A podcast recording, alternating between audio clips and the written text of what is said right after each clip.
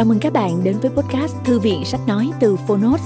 Ở podcast này, chúng tôi chia sẻ phần mở đầu và chương mục của những sách nói bán chạy thuộc nhiều lĩnh vực khác nhau được đội ngũ của Phonos chọn lọc.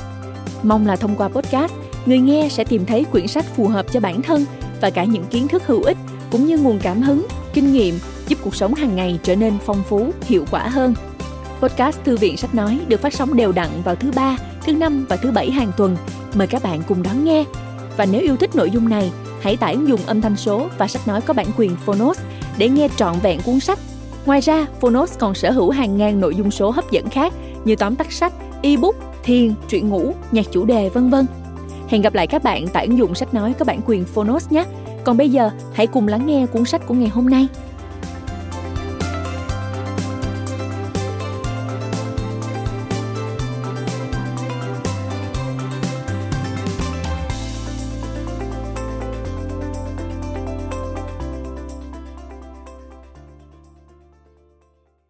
Bạn đang nghe từ Phonos. Triết lý lãnh đạo Park Hang-seo Kỷ luật sắt đá, chiến lược khoa học và trái tim đồng cảm. Tác giả Han Chun Người dịch Minh Thu Độc quyền tại Phonos. Phiên bản sách nói được truyền thể từ sách in theo hợp tác bản quyền giữa Phonos với công ty cổ phần sách Alpha.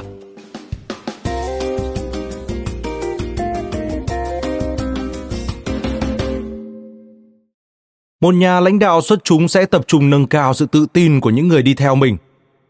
Theo Sam Walton. Lời giới thiệu Sự trỗi dậy của một phương thức lãnh đạo mới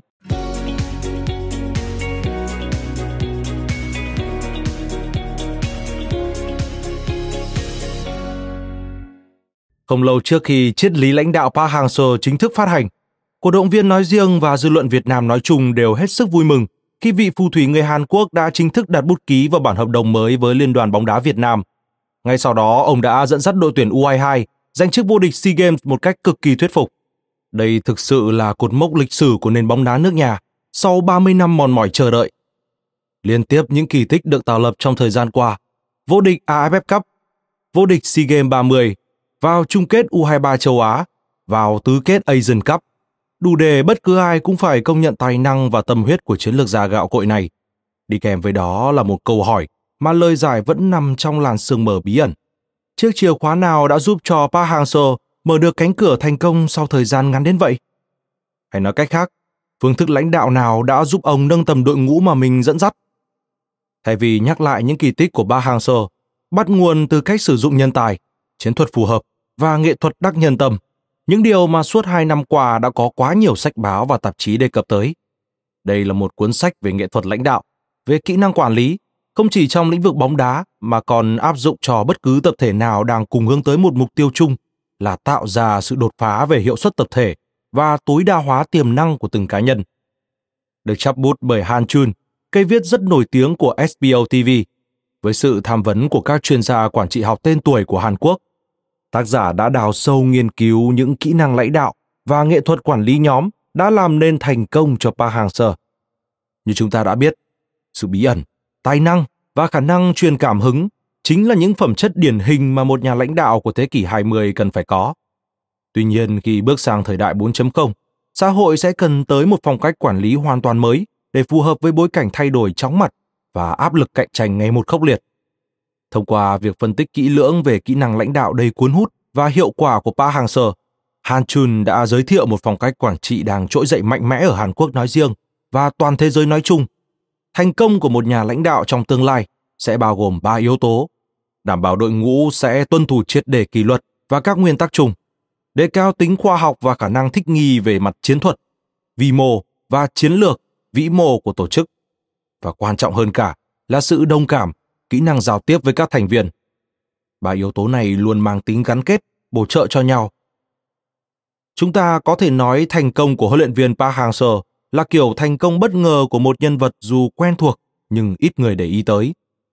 Trong xã hội mà tuổi thọ con người ngày càng được nâng cao và nhu cầu kéo dài thời gian lao động đối với những người ở độ tuổi 50-60 đang trở nên cấp bách, thì tấm gương thành công của Park Hang-seo ở độ tuổi dày dặn kinh nghiệm thực sự trở thành một điển phạm để chúng ta tham khảo. ngoài việc nghiên cứu và phân tích kỹ năng lãnh đạo và mô hình quản lý tổ chức lý tưởng mà thời đại mới đang hướng tới, cuốn sách sẽ cung cấp rất nhiều thông tin bổ ích, giúp độc giả giải đáp những thắc mắc về việc Park Hang-seo đã làm thế nào để tạo ra thành công ngoài mong đợi đó. Ông đã khắc phục những khó khăn khi giao tiếp với thế hệ trẻ trong tổ chức như thế nào, hay làm thế nào để có thể thu phục lòng người. Alpha Books trân trọng giới thiệu. Lời nói đầu Khi những điều bình thường trở nên phi thường, thời đại của phong cách lãnh đạo mới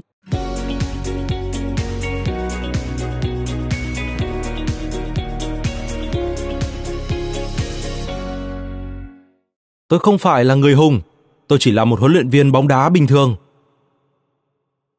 Có thể khẳng định thế kỷ 20 là thời đại của phong cách lãnh đạo thu hút. Trong thế kỷ 20, một chút bí ẩn, tài năng và khả năng khơi gợi cảm hứng mạnh mẽ chính là chuẩn mực đối với một nhà lãnh đạo. Đó cũng chính là bí quyết để một nhà lãnh đạo nhận được sự tôn sùng của mọi người. Tuy nhiên, ở thế kỷ 21, cùng với sự phổ cập của internet và mạng xã hội, mọi thứ đều có thể chia sẻ thì xã hội của chúng ta cũng cần tới phong cách lãnh đạo mới. Hay nói cách khác, thế hệ ngày nay đã bày tỏ sự hoài nghi về bản chất thực sự của khả năng lãnh đạo. Thế hệ 9X bước vào đời khi đà tăng trưởng xã hội đang có dấu hiệu chững lại. Mặt bằng chung của ngành giáo dục đã được nâng cao toàn diện và áp lực cạnh tranh ngày một gia tăng. Trong bối cảnh đó, họ cho rằng đồng cảm chính là yếu tố rất cần thiết đối với một nhà lãnh đạo, thay vì yếu tố thu hút theo quan niệm cũ lĩnh vực bóng đá cũng không nằm ngoài dòng chảy chung của xã hội. Thậm chí trong giới túc cầu, khuynh hướng này còn bộc lộ rõ hơn. Nếu như ở những năm 2000, huấn luyện viên Jose Mourinho từng nhận xét Tôi là một người đặc biệt, Special One, và mở ra một thời đại thành công rực rỡ, thì trong những năm 2010, xu hướng đề cao bản thân mạnh mẽ của ông đã vấp phải sự phản kháng của không ít cầu thủ do ông dẫn dắt. Trong khi đó, huấn luyện viên Jurgen Klopp nhà cầm quân đã giúp Liverpool làm mưa làm gió ở giải bóng đá ngoài hạng Anh, lại tự nhận xét. Tôi không phải là người đặc biệt, tôi chỉ là một người bình thường, normal one. Huấn luyện viên Mourinho nổi tiếng với phong cách trả lời hóm hình trong các buổi phỏng vấn, nhưng ông cũng khiến không ít người khó chịu bởi sự độc đoán của mình. Đối lập với Jose Mourinho, Jurgen Klopp lại là một huấn luyện viên giành được nhiều thiện cảm của các cầu thủ, cũng như của đông đảo người hâm mộ bóng đá, nhờ nụ cười hao sảng và những thông điệp đầy thiện trí những nhân vật kế nhiệm vị trí huấn luyện viên trưởng tại Real Madrid của Mourinho và đồng thời hoàn thành giấc mơ mà Mourinho chưa một lần chạm tới là cùng Real Madrid chạm tay vào cúp vô địch UEFA Champions League như Carlo Ancelotti, Zinedine Zidane cũng có cách trò chuyện thân thiện, cởi mở không chỉ với các cầu thủ mà còn với báo giới. Chìa khóa dẫn đến thành công không chỉ nằm ở chiến lược công phu và cái đầu lạnh, mà còn ở tình người, sự gắn kết và lòng bao dung ngay chính trong con người huấn luyện viên Mourinho cũng tồn tại những phẩm chất ấy. Và câu chuyện sau đây sẽ phần nào cho thấy tầm quan trọng của tình người, sự gắn kết và lòng bao dung, những tố chất đang ngày càng được đề cao ở một người lãnh đạo. Tôi không hề ngủ quên, bởi trận bóng đang diễn ra và máy quay thì luôn hoạt động. Năm 2014, trong một trận bóng giữa Sangju Sangmu FC và Yonbuk Hyundai Moto FC, Máy quay đã ghi lại được khoảnh khắc Park Hang-seo trông như đang ngủ gật, và từ đó ông có thêm biệt danh Ngài ngủ gật, Sleeping One. Nhưng Park Hang-seo đã khéo léo sử dụng qua giai thoại này để gây dựng cho mình một hình ảnh gần gũi với người hâm mộ bóng đá Việt Nam. Khi bày tỏ quan điểm và không ngừng đưa ra lời giải thích như trên về nỗi oan trong quá khứ, nụ cười không lúc nào biến mất trên khuôn mặt vị huấn luyện viên lão làng. Qua đó, bác Hàng Sờ đã ghi được một dấu ấn đậm nét rằng ông chính là biểu tượng của tinh thần tuân thủ mà thời đại mới đang tìm kiếm. Tại Việt Nam, một quốc gia đang trên đà tăng trưởng mạnh mẽ, số lượng các cầu thủ trẻ ở độ tuổi dưới 23 đang ngày một tăng lên, nhưng vị thế của bóng đá Việt Nam vẫn chỉ nằm bên lề toàn cảnh bóng đá châu Á. Chính Park Hang-seo là người đã góp công vực dậy đến bóng đá Việt Nam để tạo nên những thành quả vô tiền khoáng hậu. Và điều mà vị huấn luyện viên này thể hiện không chỉ là một phong thái cuốn hút mà còn là sự nghiêm khắc của một người cha trên thực tế, việc Park Hang Seo được gọi là Papa hay thầy tại Việt Nam khiến người ta thôi không còn hỏi rằng vị huấn luyện viên này liệu có thiếu phong thái thu hút hay không, mà đã cho thấy phong cách Park Hang-seo chính là tiêu chuẩn lãnh đạo mới, theo kịp với xu thế quản lý tổ chức trong thời đại mới. Ở Việt Nam, phong cách lãnh đạo Park Hang-seo còn được gọi là phong cách lãnh đạo của người làm cha, làm thầy. Cơ hội là thứ chúng ta phải tự tìm lấy. Lý do phương trình thành công của Park Hang-seo gây ra nhiều bất ngờ là bởi ông thuộc về một thế hệ mà chính ông cũng tự công nhận là thế hệ cũ. Cơ duyên đầu tiên khiến Park Hang-seo trở nên nổi tiếng trước công chúng là kỳ World Cup diễn ra tại Hàn Quốc và Nhật Bản năm 2002. Khi đó, ông đang là trợ lý của huấn luyện viên trưởng Gus Hiddink. 17 năm đã trôi qua kể từ ngày đó. Ở tuổi 63, theo như cách tính tuổi của người Hàn Quốc, ông đã trở thành hit của Việt Nam và được gọi là Sa đình. Đó cũng là độ tuổi sắp nghỉ hưu của công nhân viên chức. Tất cả huấn luyện viên của 22 đội bóng tranh tài tại giải bóng đá chuyên nghiệp Hàn Quốc K-League 1 và K-League 2 đều trẻ tuổi hơn so với Ba Hang-seo. Nói thêm, trong tiếng Hàn Quốc, san có nghĩa là gạo, tượng trưng cho Việt Nam là một trong những nước xuất khẩu gạo lớn nhất trên thế giới. Kết hợp với Dink trong tên của Gucci Dink để tạo thành Sa Dink, ý nói Park Hang-seo là hit đinh của Việt Nam. Chú thích của người dịch. Trở lại nội dung chính.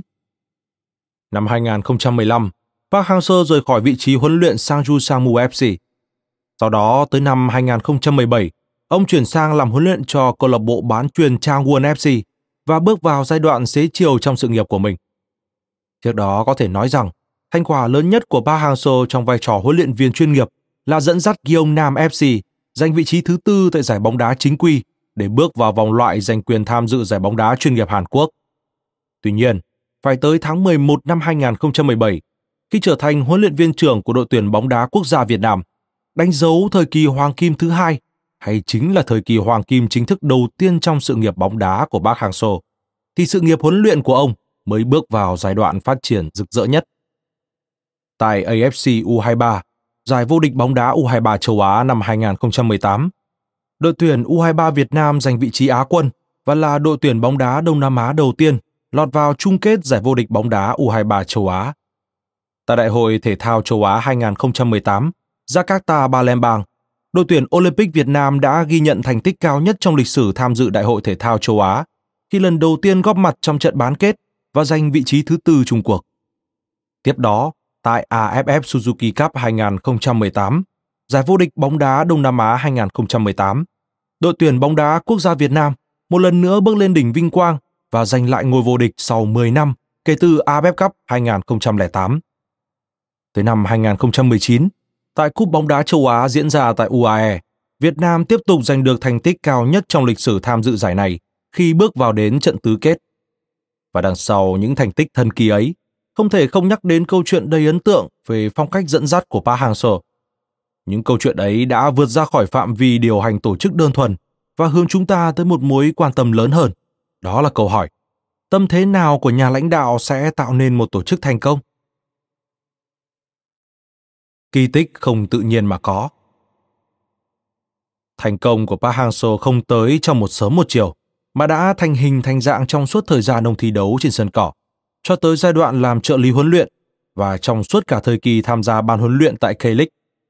Dù những cột mốc này không nhận được nhiều chú ý, ông chính là người vẫn luôn cần mẫn sắm một vài phụ ngay trong tâm điểm của làng bóng đá Hàn Quốc suốt nhiều năm.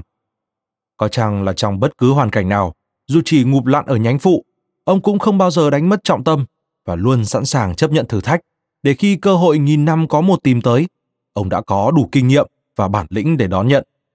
Và giờ đây, ngay cả các ủy viên Quốc hội Hàn Quốc cũng phải ngồi lại với mong muốn được lắng nghe và lĩnh hội phương pháp lãnh đạo của ông. Đủ để thấy Park Hang-seo đã thực sự trở thành nhân vật tâm điểm của dư luận. Sự thật là tại buổi hội thảo với chủ đề Gặp gỡ Park Hang-seo, người dẫn dắt bao dung đã thổi bùng nhiệt huyết của Việt Nam, diễn ra tại tòa nhà Quốc hội Hàn Quốc vào ngày 17 tháng 9 năm 2018. Rất nhiều nhân vật chính trị cấp cao của Hàn Quốc đã có mặt để lắng nghe kinh nghiệm dẫn dắt và quản lý tổ chức của Park Hang-seo. Tôi là một nhà báo đã có kinh nghiệm hơn 10 năm hoạt động trong lĩnh vực thể thao và cũng nhiều lần có cơ hội phỏng vấn Park Hang-seo tại hiện trường. Trong đó, có hai lần tôi trực tiếp phỏng vấn riêng với ông, còn lại là các cuộc nói chuyện, chia sẻ với sự góp mặt của những nhân vật đã đồng hành cùng ông trong hành trình tại Việt Nam, như CEO Lee Dong Chun của DJ Management, trợ lý huấn luyện viên đội tuyển bóng đá quốc gia Việt Nam Lee Yong Chin và một số nhân vật khác. Trong quá trình đó, tôi đã có cơ hội tìm ra yếu tố cốt lõi trong phong cách lãnh đạo Pa Hàng Sổ. Cuốn sách này không ghi lại nhật ký cuộc đời vị huấn luyện viên ấy, cũng không trình bày, diễn giải lại câu chuyện thành công của ông. Mục đích của cuốn sách mà các bạn đang nghe là nghiên cứu và phân tích phong cách lãnh đạo cùng mô hình quản lý tổ chức lý tưởng mà thời đại mới đang hướng tới. Chúng ta có thể nói thành công của Park Hang-seo là kiểu thành công bất ngờ của một nhân vật dù quen thuộc nhưng ít người để ý tới. Trong xã hội mà tuổi thọ con người ngày càng được nâng cao và nhu cầu kéo dài thời gian lao động đối với những người ở độ tuổi 50-60 đang trở nên cấp bách, thì tấm gương thành công của Park Hang-seo ở độ tuổi dày dạn kinh nghiệm thực sự trở thành một hình mẫu lý tưởng để nhiều người tham khảo. Chắc hẳn không ít người sẽ thắc mắc liệu Park Hang-seo đã làm thế nào để tạo ra thành công ngoài mong đợi cho nền bóng đá Việt Nam? Ông đã khắc phục những khó khăn nào khi giao tiếp với thế hệ trẻ trong tổ chức? Hay làm thế nào để có thể thu phục lòng người? Tôi hy vọng rằng cuốn sách này sẽ cung cấp nhiều thông tin bổ ích, giúp độc giả giải đáp được những thắc mắc chưa có câu trả lời ấy. Mùa hè năm 2019 Hàn Chun Chương 1 Người lãnh đạo không được phép sợ thay đổi. Sự tự tin của người lãnh đạo.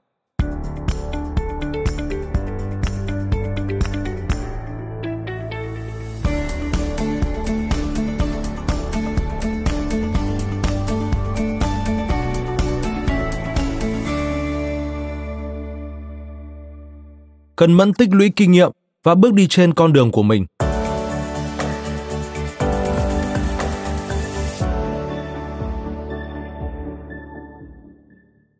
Tôi ra từ sự nghiệp cầu thủ ở tuổi 31.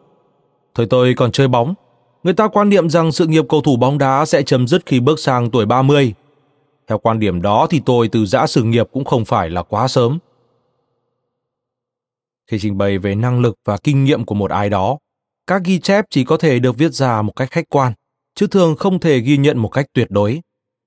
Kinh nghiệm và năng lực của một người làm bóng đá thì lại càng khó đánh giá tuyệt đối chúng ta chỉ có thể đánh giá chính xác nhất một người hoạt động trong lĩnh vực bóng đá nếu đảm bảo rằng có thể đong đếm tất cả những ảnh hưởng của người đó trong các trận đấu và cả những ảnh hưởng mà không một tài liệu thống kê nào ghi lại được. Mặc dù chỉ xuất thân trong đội hình chính thức của đội tuyển quốc gia một lần và không phải một gương mặt được nhiều người biết tới, nhưng có thể khẳng định chắc chắn Park Hang-seo là một trong những cầu thủ đại diện cho bóng đá Hàn Quốc ở thời của ông. Chỉ đơn cử việc Park Hang-seo được chọn vào đội hình của đội tuyển quốc gia đã là một việc không hề dễ dàng nếu xét tới tiêu chuẩn lúc bấy giờ. Để được gọi vào tuyển quốc gia, một cầu thủ chắc chắn phải thể hiện được năng lực kỹ chiến thuật vượt trội tại giải thi đấu chuyên nghiệp. Hơn nữa, trận đấu mà ông góp mặt chính là trận đấu thường kỳ giữa tuyển Hàn Quốc và tuyển Nhật Bản, diễn ra vào tháng 3 năm 1983, một trận đấu không thể xem nhẹ. Trong trận cầu đinh này, Park Hang-seo là cầu thủ vào sân thay thế ở phút thứ 17 và ông đã hoạt động năng nổ trên sân trong suốt 73 phút còn lại của trận đấu. Tôi không phải là một ngôi sao, nhưng tôi có đủ kinh nghiệm. Trong suốt 5 năm, kể từ năm 1984 đến năm 1988, Park Hang-seo tham gia tổng cộng 115 trận đấu trong màu áo đội Lucky Gold Star, sau này được đổi tên thành FC Seoul từ tháng 3 năm 2004. Như vậy, đủ để thấy vai trò chủ chốt của Park Hang-seo trong đội hình Lucky Gold Star ở giai đoạn đó. Chơi ở vị trí tiền vệ, Park Hang-seo đã ghi 20 bàn, tạo ra 8 pha kiến tạo và xứng đáng được coi là chân sút có những đóng góp trực tiếp vào thành công của toàn đội. Trong đó, thành tích quan trọng nhất của Park Hang-seo trong giai đoạn này chính là danh hiệu một trong 11 cầu thủ xuất sắc nhất giải, đồng thời đưa Lucky Gold Star lên ngôi vô địch tại mùa giải năm 1985. Sau đó một năm, Park Hang-seo đeo bằng đội trưởng và cùng các đồng đội tại Lucky Gold Star đưa đội bóng lên ngôi Á quân. Đây là những lý do thuyết phục để Park Hang-seo được nhắc tới như một huyền thoại trong lịch sử câu lạc bộ Lucky Gold Star, nay là FC Seoul. Song tại thời điểm đó, câu lạc bộ Lucky Gold Star mới được thành lập và tham dự vào K-League Classic được 3 năm. Điều này khiến cho sự nghiệp cầu thủ bóng đá chuyên nghiệp của Park Hang-seo có phần ngắn ngủi. Ông nói, Thời đó chưa có giải bóng đá chuyên nghiệp, nên sau khi tốt nghiệp đại học, tôi thực hiện nghĩa vụ quân sự trong đơn vị tiền thân của Sangju Sangmu ngày nay – Tôi còn làm việc trong Korea First Bank FC một năm nữa. Vậy là tới năm 1984 tôi mới đi theo sự nghiệp bóng đá chuyên nghiệp, và khi đó đã khá là muộn rồi. Lý do khiến cho sự nghiệp cầu thủ chuyên nghiệp của Park Hang-seo không kéo dài là bởi ông trở thành cầu thủ chuyên nghiệp khá muộn. Hơn nữa vào thời điểm đó, thường chỉ ngoài 30 tuổi là các cầu thủ sẽ giã từ sự nghiệp thi đấu. Sau khi tốt nghiệp Đại học Hanyang năm 1981, Park Hang-seo trở thành cầu thủ bán chuyên cho Korea First Bank FC. Trong thời gian thực hiện nghĩa vụ quân sự, Park Hang-seo phục vụ trong câu lạc bộ bóng đá lục quân. Khi ông hoàn thành xong nghĩa vụ quân sự, cũng là lúc giải bóng đá chuyên nghiệp của Hàn Quốc K-League ra đời. Nói về việc giã từ sự nghiệp cầu thủ, Park Hang-seo cũng chia sẻ về lý do cá nhân. Thời đó xuất hiện rất nhiều cầu thủ trẻ, dẫn tới việc các cầu thủ lớn tuổi bị thất thế. Về thể lực lúc đó tôi cũng có phần lép vế hơn so với cầu thủ trẻ. Khi còn là một cầu thủ bóng đá, Park Hang-seo là một tiền vệ sở hữu những cú sút đầy uy lực và kỹ thuật, cùng với khả năng dè dắt tài tình. Tuy nhiên, thế mạnh nổi trội nhất của ông chính là khả năng hoạt động không biết mệt mỏi. Chỉ đến khi ngoài 30 tuổi, thể lực có dấu hiệu giảm sút, ông mới tìm cho mình hướng đi mới là lĩnh vực huấn luyện. Một người hùng thầm lặng với thể lực dường như vô tận. Cựu chủ tịch Ủy ban Kỹ thuật Hiệp hội bóng đá Hàn Quốc Lee Yong-su hồi tưởng lại quãng thời gian cùng thi đấu với người đồng đội cũ Ba Hang-seo. Hồi ấy chúng tôi gọi anh ấy là Battery, tức pin. Anh ấy từng là một cầu thủ tràn trề nhiệt huyết. Trong các trận đấu, anh ấy luôn là một tiền vệ trời rất ấn tượng, có tinh thần chiến đấu cao, năng nổ trong các pha lên bóng. Giáo sư Shin Moon Seong thuộc trường đại học Myeongji cũng dành nhiều lời khen ngợi khi nhắc tới Ba Hang-seo, người đồng đội cũ cùng thi đấu trong màu áo đội hình 2 của tuyển bóng đá quốc gia Hàn Quốc. Anh ấy là một tiền vệ vô cùng năng nổ trên sân, tuy không mạnh về kỹ thuật nhưng là một chân dắt bóng xuất sắc. Khả năng phòng ngự của tiền vệ Park Hang-seo khi đó còn được đối thủ đánh giá là vô cùng khó chịu. Park Hang-seo tuy có thể hình khá nhỏ bé, nhưng thể lực lại rất tốt, có thể cày ải khắp mặt sân mà không biết mệt mỏi. Hình ảnh tiền vệ Park Hang-seo với thể hình nhỏ bé bền bỉ theo bóng và bám sát các cầu thủ đối phương dễ khiến người ta liên tưởng đến hình ảnh người hùng của bóng đá Hàn Quốc, Park Ji-sung, khuấy đảo sân cỏ châu Âu vào những năm 2000. Trong đội hình của tuyển quốc gia Hàn Quốc, Park Ji-sung luôn đeo băng đội trưởng và là con át chủ bài của cả đội. Nhưng khi thi đấu cùng với các ngôi sao tầm cỡ thế giới trong màu áo Manchester United, anh lại được gọi là người hùng thầm lặng.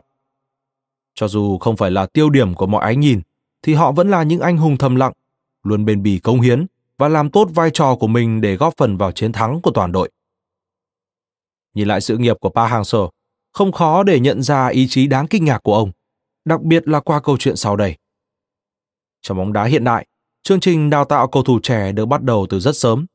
Nhưng ở thời của Park Hang-seo, tức là ở thập niên 1970, 1980, các cầu thủ thường bước vào sự nghiệp bóng đá chuyên nghiệp rất muộn.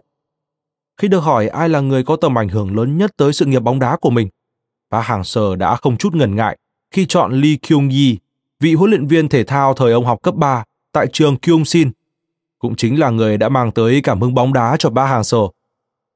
Park Hang-seo trải qua thời niên thiếu ở tỉnh Gyeongsang Nam. Lý do ông đặt chân lên thủ đô Seoul không phải vì bóng đá, mà để theo đuổi con đường học tập. Cha của Park Hang-seo từng là cảnh sát, mẹ ông cũng tốt nghiệp trường cấp 3 nữ sinh danh tiếng Jinchu. Do chịu nhiều ảnh hưởng từ hai vị song thân, thời còn cắp sách tới trường, Park Hang-seo có thành tích học tập thuộc hạng xuất sắc. Ông ghi danh ứng tuyển nguyện vọng 1 vào trường cấp 3 Pai Chai ở Seoul, nhưng đã không vượt qua vòng thi tuyển. Về chuyện này, Park Hang-seo cười và nói rằng Biết đâu nếu hồi ấy tôi thi đỗ vào trường cấp 3 Pai Chai thì tôi đã không chơi bóng đá. Tôi sinh ra và lớn lên ở một vùng nông thôn. Trường tôi hồi đó mỗi khối chỉ có 3 lớp, mỗi lớp khoảng 60 học sinh thôi nên mới thế. Chứ tôi cũng không học giỏi tới vậy. Hồi ấy sau kỳ thi thử cuối cùng, tôi làm bài thi rồi may mắn tốt nghiệp và đăng ký nguyện vọng 1 vào trường cấp 3 Pai Chai. May mắn là tôi đã không thi đỗ, nếu không thì có lẽ bây giờ tôi đã không theo nghiệp bóng đá. Trên nguyện vọng 1, tôi đỗ nguyện vọng 2 vào trường cấp 3 Kyung Sin. Ban đầu tôi không nghĩ rằng mình sẽ chơi bóng đá, nhưng sau đó thì tôi ngày càng yêu thích bóng đá hơn. 6 tháng đầu tiên sau khi theo học trường cấp 3 Kyung Sin, Park Hang-seo chỉ chuyên tâm học hành. Nhưng trường cấp 3 Kyongsin vốn là một ngôi trường nổi tiếng với đội bóng mạnh, bởi vậy ông đã nhanh chóng bị cuốn hút khi quan sát đội bóng của trường tập luyện. Tuy có chút muộn màng, nhưng với quyết tâm của mình, Park Hang-seo đã kiên trì xin tham gia đội bóng trong suốt 6 tháng. Mặc dù còn thiếu kinh nghiệm, nên không dễ gì có cơ hội gia nhập đội bóng trường. Nhưng với bản tính cần cù, chăm chỉ và kiên nhẫn vốn có, Park Hang-seo đã tập trung toàn lực vào bóng đá. Việc này khiến ông bị lưu ban lại một năm. Nhưng bù lại chỉ sau 6 tháng tham gia đội bóng của trường, Park Hang-seo đã trở thành ngôi sao. Trong trận chung kết giải bóng đá khối trường cấp 3 toàn quốc năm 1976, với bàn thắng quyết định vào lưới đối phương, Park Hang-seo đã trở thành công thần, mang về cúp vô địch cho đội bóng trường Kyungshin. Sau chiến thắng đó, Park Hang-seo được nhận vào đội bóng của trường đại học Hanyang, để rồi được chọn làm đội trưởng đội tuyển bóng đá quốc gia đi tham dự giải bóng đá thành thiếu niên châu Á năm 1978 và cùng đồng đội mang về cúp vô địch. Tại trận bán kết với Triều Tiên diễn ra tại Bangladesh, sau màn đá luân lưu giữa hai đội, chiến thắng đã thuộc về tuyển Hàn Quốc. Với tư cách đội trưởng, Park Hang-seo cũng góp phần vào chiến thắng của đội với một cú sút chuẩn xác. Đây quả thực là một câu chuyện với cái kết có hậu thường thấy trên phim. Park Hang-seo tự nhận xét rằng thời kỳ chơi bóng tại Đại học Hàn Giang đã giúp ông được khai sáng rất nhiều. Và ông coi giáo sư Choi Yun Taek là người thầy có vai trò quan trọng nhất trong sự nghiệp cầu thủ của mình. Tôi bắt đầu chơi bóng khá muộn, bởi vậy phải đến khi vào đại học mới được khai sáng về bóng đá. Nếu như thầy Lee Kyung Yi ở trường cấp 3 Kyung Sin là người đã dẫn dắt tôi đi theo con đường bóng đá, thì cô giáo sư Choi Yun Taek chính là người đã khai sáng cho tôi, dạy tôi biết rằng thế nào là bóng đá. Và sau này trên con đường sự nghiệp cầu thủ chuyên nghiệp, tôi còn gặp được vài người thầy nữa. Bất cứ điểm yếu nào cũng có thể trở thành điểm mạnh.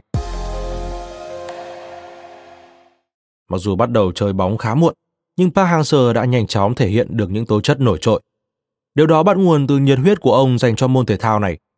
Ngoài giờ tập luyện, ông còn dành toàn bộ thời gian dành để tự tập luyện các kỹ năng cơ bản với trái bóng.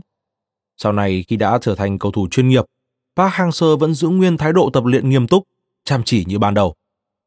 Sở dĩ như vậy không phải vì ông là một cầu thủ không có thực lực. Khi được hỏi, có bao giờ ông nghĩ đến việc chuyển hướng sự nghiệp hay không? Park Hang-seo đáp rằng, tôi không giỏi gì khác ngoài bóng đá. Đó là một câu trả lời khiêm tốn, song cũng cho thấy nhiệt huyết và sự toàn tâm toàn ý của ông dành cho môn thể thao này.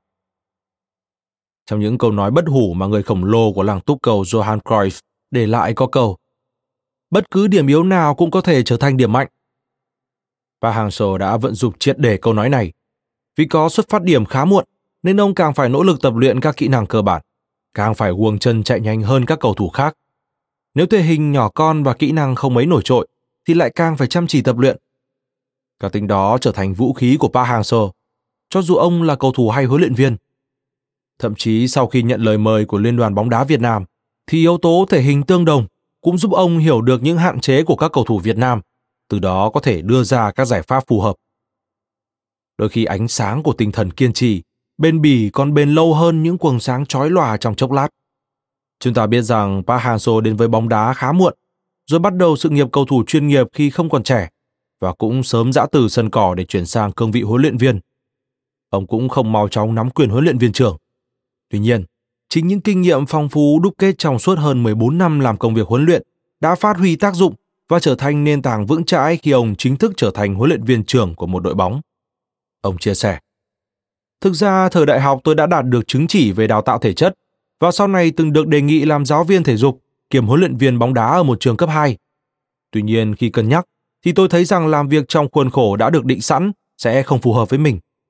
Và nói thế nào nhỉ? Thật ra khi suy nghĩ về con đường của bản thân, tôi cũng đã chăn trở rất nhiều về các hướng đi khác nhau. Khi gia nhập câu lạc bộ Lucky Gold Star, tức là tôi phải nói lời tạm biệt với LG Cheetahs. Nhưng sau này khi nhận được lời mời, thì tôi lại quay lại đội ngũ huấn luyện của LG Cheetahs. Tôi đã chấp nhận lời đề nghị khi đó và trở thành chuyên gia thể lực của đội bóng, hay hiện nay được gọi là huấn luyện viên. Sau khi hoàn thành nghĩa vụ quân sự, Park Hang-seo trở thành huấn luyện viên của LG Cheetahs từ năm 1989 đảm nhận vai trò huấn luyện viên thể lực của đội tuyển quốc gia Hàn Quốc khi tham dự FIFA World Cup năm 1994, là huấn luyện viên đội hình B của Suwon Samsung FC năm 1996. Từ năm 2000, ông bắt đầu nắm giữ cương vị trợ lý huấn luyện viên trưởng cho đội hình A của đội tuyển quốc gia Hàn Quốc và tiếp tục đảm nhận vị trí này tại FIFA World Cup Hàn Quốc Nhật Bản năm 2002. Park Hang-seo đã cùng với huấn luyện viên trưởng Woo Si-dink làm nên kỳ tích khi đưa đội tuyển quốc gia Hàn Quốc lọt vào vòng bán kết World Cup 2002. Ngay sau đó, Park Hang-seo lần đầu tiên nắm giữ vị trí huấn luyện viên trưởng của đội tuyển quốc gia Hàn Quốc tại Asian Games 2002. Tiếp đó, ông trở thành một trong những gương mặt huấn luyện viên tiêu biểu của giải K-League khi lần lượt trải qua các vị trí như trợ lý huấn luyện viên của Pohang Steelers FC vào năm 2003, rồi chuyển sang làm huấn luyện viên trưởng của Gyeongnam FC từ năm 2005. Tới năm 2008, ông trở thành huấn luyện viên trưởng của Gyeongnam Dragons FC và là huấn luyện viên trưởng của Sangju Sangmu FC từ năm 2012. Park Hang-seo đã có tới 14 năm kinh nghiệm tham gia vào đội ngũ huấn luyện trước khi trở thành huấn luyện viên trưởng. Lý do tôi tham gia huấn luyện lâu như vậy không phải vì không đủ khả năng để trở thành huấn luyện viên trưởng, mà lý do hàng đầu là chưa nhận được lời đề nghị nào thôi. Mặc dù lý giải một cách khiêm tốn như vậy, nhưng thực ra trong suốt nhiều năm tham gia huấn luyện, Park Hang-seo đã từng chút từng chút một củng cố thêm bề dày kinh nghiệm cho bản thân. Ông đã tham gia vào đội ngũ huấn luyện cho những câu lạc bộ lớn đại diện cho nền bóng đá chuyên nghiệp Hàn Quốc như LG Cheetah và Suwon Samsung. Hơn nữa, chỉ riêng việc nằm trong ban huấn luyện của đội tuyển quốc gia Hàn Quốc khi tham dự World Cup đã giúp ông tích lũy được rất nhiều kinh nghiệm quý báu không thể mua được bằng tiền bạc. Ngày nay ở K-League, chúng ta thường thấy các ngôi sao của đội tuyển quốc gia sau khi kết thúc nghiệp quân đùi háo số sẽ ngay lập tức trở thành huấn luyện viên chuyên nghiệp. Tuy nhiên, cho dù là cầu thủ kỳ cựu đến đâu đi chăng nữa, thì cầu thủ và huấn luyện viên cũng là hai vai trò hoàn toàn khác biệt. Do đó, có không ít người sau khi thử nghiệm vai trò huấn luyện viên học việc, họ đã sớm lùi bước và gặp khó khăn khi tìm kiếm các cơ hội mới. Gần đây cũng có nhiều ý kiến chỉ trích cho rằng K-League đang rơi vào tình trạng khủng hoảng chính là do sự thiếu kinh nghiệm của những người làm công tác huấn luyện. Trong khi đó, một người đã có nhiều kinh nghiệm huấn luyện như Park Hang-seo thì gần như không phải may mò thử nghiệm như vậy nữa. Tại Busan Asian Games 2002, do thiếu may mắn trong loạt sút luân lưu, nên tuyển Hàn Quốc khi ấy do ông dẫn dắt đã không giành huy chương bạc như mục tiêu đặt ra.